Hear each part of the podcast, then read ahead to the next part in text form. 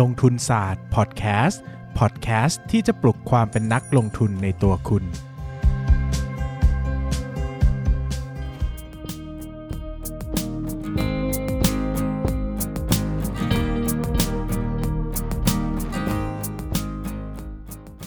สวัสดีครับ ยินดีต้อนรับเข้าสู่รายการลงทุนศาสตร์พอดแคสต์รายการที่จะชวนทุกคนมาพัฒนาความรู้ด้านการเงินและการลงทุนไปด้วยกัน วันนี้นะครับก็อยากจะชวนทุกคนมาคุยกันเรื่องตลาดหุ้นนะฮะตลาดหุ้นขึ้นมาเยอะมากนะครับจาก 900 จุดขึ้นไปทำจุดสูงสุดอยู่ที่ประมาณ 1,954 จุด ถ้าจะไม่ผิดนะครับ แล้วก็ขึ้นไปต่อนะครับ อย่างวันวันนี้ก็คือวันที่ผมอ่านเนี่ยเป็นวันวันอังคารนะครับ ก็ขึ้นไปตอนเช้าก็ขึ้นแต่อีกได้สักหน่อยหนึ่งนะครับ ก่อนที่ตอนบ่ายเนี่ยจะลงมาประมาณสัก 20-30 จุดได้นะครับ ก็เทหนักลงมานะครับคำถามก็คือว่า ตลาดหุ้นจะไปได้ไกลแค่ไหนนะครับ มันจะขึ้นได้อีกเยอะไหม หรือว่าจะอยู่แถวนี้แหละนะครับ ก่อนอื่นต้องออกตัวก่อนนะว่าเนื้อหาที่จะพูดในวันนี้นะครับ ก็เป็นเนื้อหาที่เป็นมุมมองแนวคิดของผมเองนะครับ ดังนั้นเนี่ยผมจะบอกบอกเสมอว่า เราไม่สามารถคาดการตลาดได้นะครับ เราไม่สามารถคาดการอนาคตได้ อันนี้เรื่องปกติที่ทุกคนคงทราบ แต่ก็ผมก็พยายามจะลองลองยกหลักต่างๆ มาให้ทุกคนดูว่า เอ้ยเวลาเราถ้าเราคิดไปพยพยายามจะมองหาหลักคิดล่ะ จะคิดยังไงนะครับ วิธีที่เราจะดูได้หลักๆ ว่าตลาดหุ้นแพงหรือถูกถ้ามองในมุมมองตลาดนะครับ ก็คือการเอาการดูจากค่า PE นะครับ แล้วก็คูณกับตัวของกำไรสุทธิต่อหุ้นเฉลี่ยนะครับ ตอนต้นปีนะครับ ตอนที่ลงไปต่ำสุดประมาณ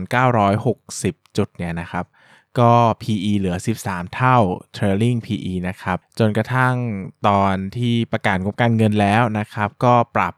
1 คือมีการปรับลดตัวของกำไรสุทธิต่อหุ้นลงนะครับ เพราะว่าผลประกอบการส่วนใหญ่เนี่ยค่อนข้างแย่นะครับ ประกอบคือประกอบประกอบกับหุ้นขึ้นมาที่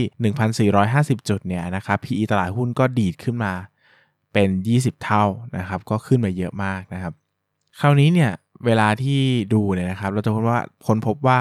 ถ้าเรามองว่า 20 เท่าแพงไหมคำตอบแน่ๆคือแพงอยู่แล้วครับตลาดหุ้นไทยนะครับโดยเฉลี่ย 10 ปีย้อนหลังนะครับ10 ปีย้อนหลังเนี่ยเรา trade กันอยู่ที่แถวประมาณ 15 เท่านะฮะ10 ปีย้อนหลังเนี่ยก็คือนับตั้งแต่ 2020 ย้อนกลับไปถึง 2010 ซึ่งช่วงเวลาดังกล่าวเนี่ยก็ผ่านช่วงเวลาวิกฤตแฮมเบอร์เกอร์มาแล้วนะครับวิกฤตแฮมเบอร์เกอร์อยู่ประมาณปี 2008 ดังนั้นเนี่ยจะเรียกได้ว่ามันเป็นช่วงเวลาที่ค่อนข้างสงบสุข ก็คงว่าได้นะครับ เพราะว่าพอมันไม่ได้คาบเกี่ยวกับช่วงวิกฤตหนักๆเนี่ยมันก็จะไม่ได้มีค่าตัว PE ต่ำๆมาถั่วเฉลี่ยนะครับ ช่วงที่วิกฤตหนักๆเนี่ย PE ตลาดหุ้นจะอยู่ที่ประมาณ 10 เท่าบวกลบเท่านั้นนะครับแต่พอเป็นช่วงเวลาปกติเนี่ย PE ตลาดหุ้นจะอยู่ที่ประมาณเอ่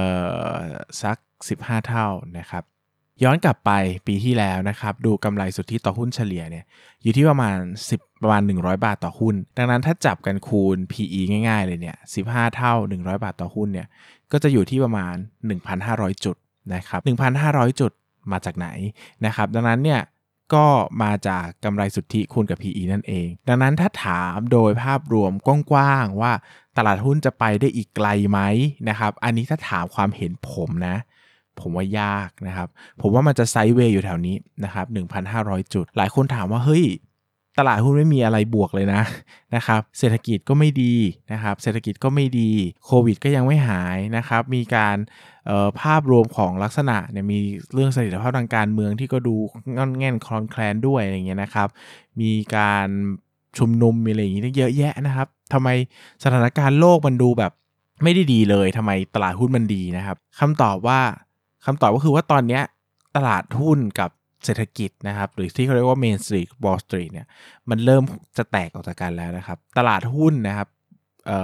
ตลาดหุ้นที่เป็น Wall Street นะครับเป็นศัพท์ที่เขาเรียกกันนะครับตลาดหุ้นนะครับก็ตอนนี้ได้รับผลประโยชน์อย่างหนักจากสภาพคล่องนะครับ เนื่องจากช่วงที่เกิดโควิดหนักๆเนี่ยสหรัฐเนี่ยนะครับก็ประกาศทำ unlimited QE นะครับก็คือว่ามีการเพิ่มเงินอย่างไม่จำกัดเข้ามาในระบบ เพื่อสนับสนุนเศรษฐกิจให้เศรษฐกิจไปรอดนะครับ แน่นอนว่าการอัดเงินฉีดอัดฉีดเงินเข้าในระบบเนี่ยทุกครั้งที่เกิด QE นะครับ ที่แรกที่เงินจะไปก็คือตลาดทุนนะครับ ตลาดเงินนะตลาดที่เป็นสินทรัพย์ เงินจะไหลเข้าตลาดหุ้นนะครับ ตลาดตราสารหนี้ไหลเข้าธนาคารครับไหลเข้าสังหาริมทรัพย์ แต่ไม่ได้ไปที่ภาคธุรกิจเป็นหลักนะครับ เพราะว่า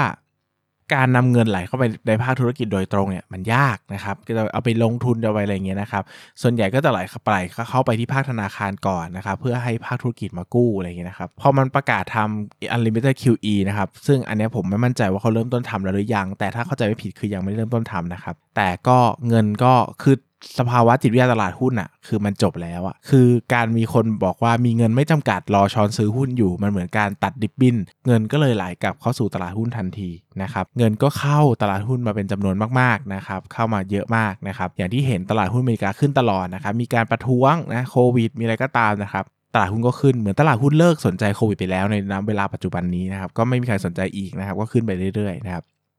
ดังนั้นเนี่ยเราจะเห็นว่าต่างชาติกลับมาซื้อหุ้นไทยวันแรกวันที่ 29 พฤษภาคม ซึ่งซื้อไปประมาณ 5,000 กว่าล้านก็ซื้อเยอะนะครับ แล้วหลังจากนั้นทุกวันทำการนะครับจนถึงกระทั่งเมื่อวานนะวันที่ก่อนที่ผมอัดเนี่ยก็คือวันที่8เนี่ยทุกวันทำการนี้ตชาวต่างชาติซื้อสุทธิทุกวันนะครับวันนี้ยังไม่รู้นะยังไม่ได้ปิดตลาดนะครับแต่โดยทั่วไปแล้วชาว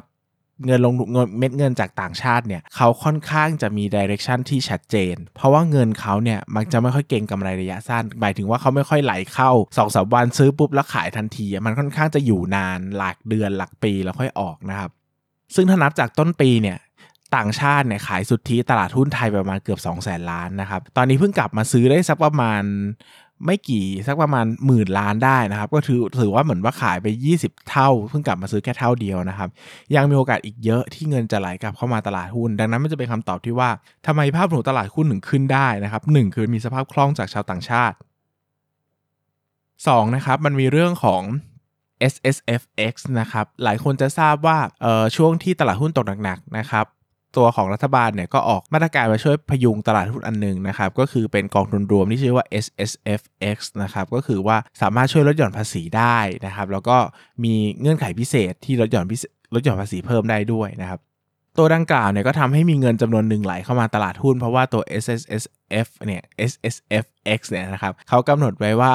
ต้องลงทุนในหุ้นไทยไม่ต่ำกว่า 65%คล้ายๆกับ LTF นะครับ ดังนั้นเนี่ยเงินพอซื้อกองทุนนี้ปุ๊บนะครับเงินต้องไหลเข้าตลาดหุ้นทันทีนะครับดังนั้นก็เป็นอีกปัจจัยหนึ่งที่ทำให้พยุงตลาดหุ้นด้วยนะครับ ท้ายก็เป็นอีกหนึ่งปัจจัยสำคัญก็คือนักลงทุนรายย่อยนะครับ หลายคนอาจจะไม่ทราบว่าช่วงโควิด -19 เนี่ยเป็นช่วงที่นักลงทุนรายย่อยเนี่ยเข้ามาตลาดเยอะมากนะครับ ตอนปกตินะครับนักทุนร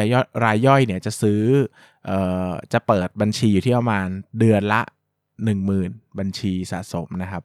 10,000 รายผู้ผิด 10,000 รายสะสมนะครับ แต่ช่วงโควิดผ่านมานะครับ2 2 2 เดือนนะครับที่ที่ประกาศข้อมูลแล้วก็คือมีนาคมกับเมษายนเนี่ยเพิ่มมาอีกประมาณ 40,000 รายต่อเดือน คือนักลงทุนนะครับจำนวนหนึ่งก็เข้าตลาดหุ้นมานะครับ ส่วนหนึ่งก็อาจจะเป็นเพราะด้วยว่าว่างนะครับ ก็จะมีคนจำนวนหนึ่งที่แต่ก่อนมีรายได้สูง แต่อาจจะว่างในช่วงนี้เช่นยกตัวอย่างเช่นแบบพนักงานต้อนรับบนเครื่องบินอะไรเงี้ยแอร์สจวตนะครับที่ปกติเขาจะยุ่งมากนะครับว่าทำงานตลอด พอต้องหยุดยาวๆอย่างหมอนะครับหรือว่าอาชีพที่แบบเป็นผู้จัดการอะไรเงี้ยอยู่แบบบริษัทข้ามชาที่มีเงินเยอะๆนะครับ พอเขาว่างเนี่ยเขาก็มีเงินสดถมอยู่นะครับไม่ใช้ทำอะไรก็มาศึกษาตลาดหุ้น และช่วงนั้นก็เป็นช่วงที่หุ้นถูกมากด้วยนะครับช่วงประมาณ 900 จุดพันจุดอย่างเงี้ยนะครับก็หลายคนก็อาจจะซื้อหุ้นนะครับก็เป็นแรงผลักดันจากนักทุนรายย่อยด้วยนะครับซึ่งถ้าไปดูจากเฉลี่ยจากต้นปีมานะครับก็จะเห็นว่านักทุนรายย่อยเนี่ยซื้อสุทธิมาตลอดทางนะครับโดยรวม ภาพรวมเลยทำให้ตลาดหุ้นดูขึ้นมาได้แบบทั้งทั้งที่สวนสายตากับภาพเศรษฐกิจนะครับเศรษฐกิจดูไม่ค่อยดีเท่าไหร่นะครับแต่ตลาดหุ้นยังขึ้นมาได้เรื่อย ๆ ดังนั้นเนี่ย ต้องอธิบายว่าตัวเงินที่ไหลเข้ามาเนี่ยค่อนข้างเป็นตัวเงินที่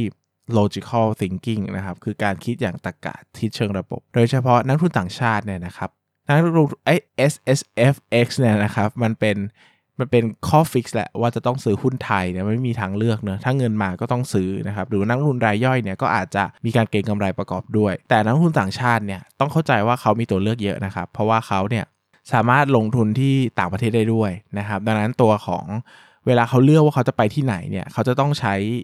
หลักการคิดที่มันค่อนข้างจะเปรียบเทียบมาก ๆอะไรเงี้ยนะครับ ดังนั้นเราก็อาจจะเห็นได้ว่าตัวของตลาดหุ้นไทยเนี่ยมันก็เริ่มจะตันแล้วเหมือนกันนะครับ จาก forward PE ที่เราคิดง่าย ๆ ว่าถ้าตลาดหุ้นกลับมาสภาพก่อนเกิดวิกฤตโควิดเนี่ย PE แถวนี้ก็ไม่ก็ก็อยู่ในโซนที่ไม่ถูกแล้วนะครับ ยิ่งถ้าเอามองแค่สิ้นปีนี้นะครับ ตลาดหุ้นแถวนี้คือแพงมากนะครับ ดังนั้นเนี่ยก็อย่างที่บอกว่าสุดท้ายแล้วผมมองว่าตลาดหุ้นอาจจะไม่ได้ไปไหนไกลเท่าไหร่นัก ซึ่งก็อย่างที่บอกไปนะครับว่านี่คือข้อสันนิษฐานสำหรับคนที่ถามกันเข้ามา ผมก็ไม่ได้มองว่าก็ไม่ได้น่าเบสในเชิงดัชนีขนาดนั้นโอเค อาจจะขึ้นไปก็ได้ถ้ามี QE ไหลทะลักเข้ามาเป็นอีกแสนล้านหมื่นล้านอะไรเงี้ยก็อะไรจะเกิดขึ้นก็เกิดขึ้นได้ แต่ถ้าจะมองในมุมมองของดัชนีจะมา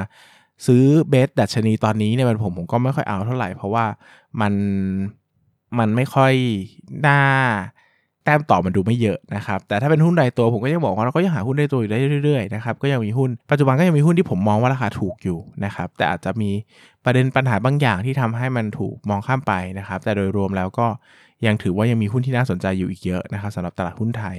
ก็ใครสนใจก็ลองรื้อๆลองหาหากันดูได้นะครับ ว่าชอบตัวไหนยังไงบ้างแล้วจะได้ตัดสินใจลงทุนดูนะครับ อะ จบไปแล้วเนื้อวันนี้นะครับ ขอตอบคำถามสั้นๆ สักสองสาข้อแล้วกันนะครับ เอ่ออยากให้หนังสือแนะนำอยากให้แนะนำหนังสือวิเคราะห์งบการเงินครับ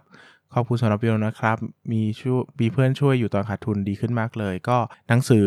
วิเคราะห์งบการเงินของดอก Mr. LikeStock นะครับ Mr. LikeStock like ที่แปลว่ากดไลท์อะสต็อกที่แปลว่าหุ้นครับ Mr. LikeStock ปกสีส้มๆนะครับอันนี้ดีเป็นมือใหม่รู้สึกว่าตัวเองมีจิตใจและอารมณ์ผันผวนไปกับตลาดค่อนข้างเยอะ พี่เบสมีข้อแนะนำเรื่องจิตวิทยาตลาดการลงทุนไหมครับ พี่เบสทำอย่างไรเมื่อรู้สึกว่าไม่วิตกโลกไปกับตลาดครับ หรือว่าลองอ่านหนังสือที่พี่พรชัยแปลจะช่วยได้เยอะไหมครับ อ่านหนังสือเยอะๆครับ คือมือใหม่เนี่ยยังไงก็ต้องเจออยู่แล้วนะห้ามไม่ได้ เพราะว่ามันมือใหม่อะมันไม่มีประสบการณ์อะมันธรรมดาที่จะทนตลาดไม่ได้ อันนี้คือต้องทำใจว่าเรื่องปกติ แต่ถ้าอยากดีขึ้นต้องอ่านหนังสือเยอะๆนะครับโดยเฉพาะหนังสือกลุ่มจิตวิทยาการลงทุน กับหนังสือบทประสบการณ์การลงทุน เช่น The Intelligent Investor นะครับ Common Stock and Uncommon Profit เอ่อ One Up on Wall Street นะครับเอ่อ Learn to Earn อย่างเงี้ยนะฮะหนังสือเงี้ยหรือว่าแบบเอ่อลงทุนอย่าง เขาเรียกนะเอ่อ Anthony Bolton นะครับเอ่อหรือว่า Dhandho Investor พวกเนี้ยหนังสือพวกเนี้ยมันมันจะมีมันจะมี case study เยอะนะ มันจะเล่าภาพ มันจะสอนจิตวิทยาการลงทุนแบบอ้อมๆเราอะนะครับ มันจะทำให้เราเห็นภาพว่าตลาดหุ้นก็มีขึ้นมีลงแหละ พอเราอ่านไปเยอะๆ เราจะค่อนข้างเคยชินนะครับ แล้วก็แล้วก็เข้าใจกับมันไม่ได้มากขึ้นนะครับ บางทีเราอ่านแต่เนื้อหาความรู้เฉยๆ มันก็มันก็ไม่ได้ครับ มันก็จะแบบ ไม่โอเคเท่าไหร่ มันก็จะเหมือนประมาณว่า มันก็จะแห้งๆหน่อย มันก็จะไม่ได้มีเรื่องจิตวิทยามาเกี่ยวข้องนะครับเอ่อผมกับลงทุนศาสตร์เริ่มลงทุนพร้อมๆ กัน all in พร้อมๆ กัน 1,000 บวกลบ เป็น VI รุ่นตลาดวายเหมือนๆกัน อยากทราบว่าลงทุนมาชนะดัชนีไหมครับ ผมลงทุนตอนตลาด 1,488 จุดนะครับ ไม่ได้ไม่ได้ 1,000 ต้นๆ เนาะนะครับ เอ่อ ลงทุนชนะดัชนีไหมครับ ชนะดัชนีครับ กำไรผมขึ้นมาเยอะมากในขณะที่ปัจจุบันถ้าเทียบกับวันเริ่มต้นแล้วเนี่ย อันนี้ดัชนีต่ำกว่าวันที่เริ่มต้นนะครับแปลว่ายังไงผมก็ชนะดัชนีอยู่แล้วแหละนะครับ MOS เท่ากับ Upside ใช่ไหมครับ อ่าใช่ครับ จะคิดอย่างนั้นก็ได้นะครับ โอเค วันนี้ประมาณนี้แล้วกันนะครับ เดี๋ยวคำถามที่เหลืออีกนิดหน่อยเดี๋ยวเอาไว้ตอบคราวหน้านะฮะก็ใครยังถามก็ถามเข้ามาได้นะครับ เดี๋ยวก็จะจัดช่วงตอบคำถามไว้ให้สำหรับวันนี้ก็ขอบคุณทุกคนมากครับ สวัสดีครับ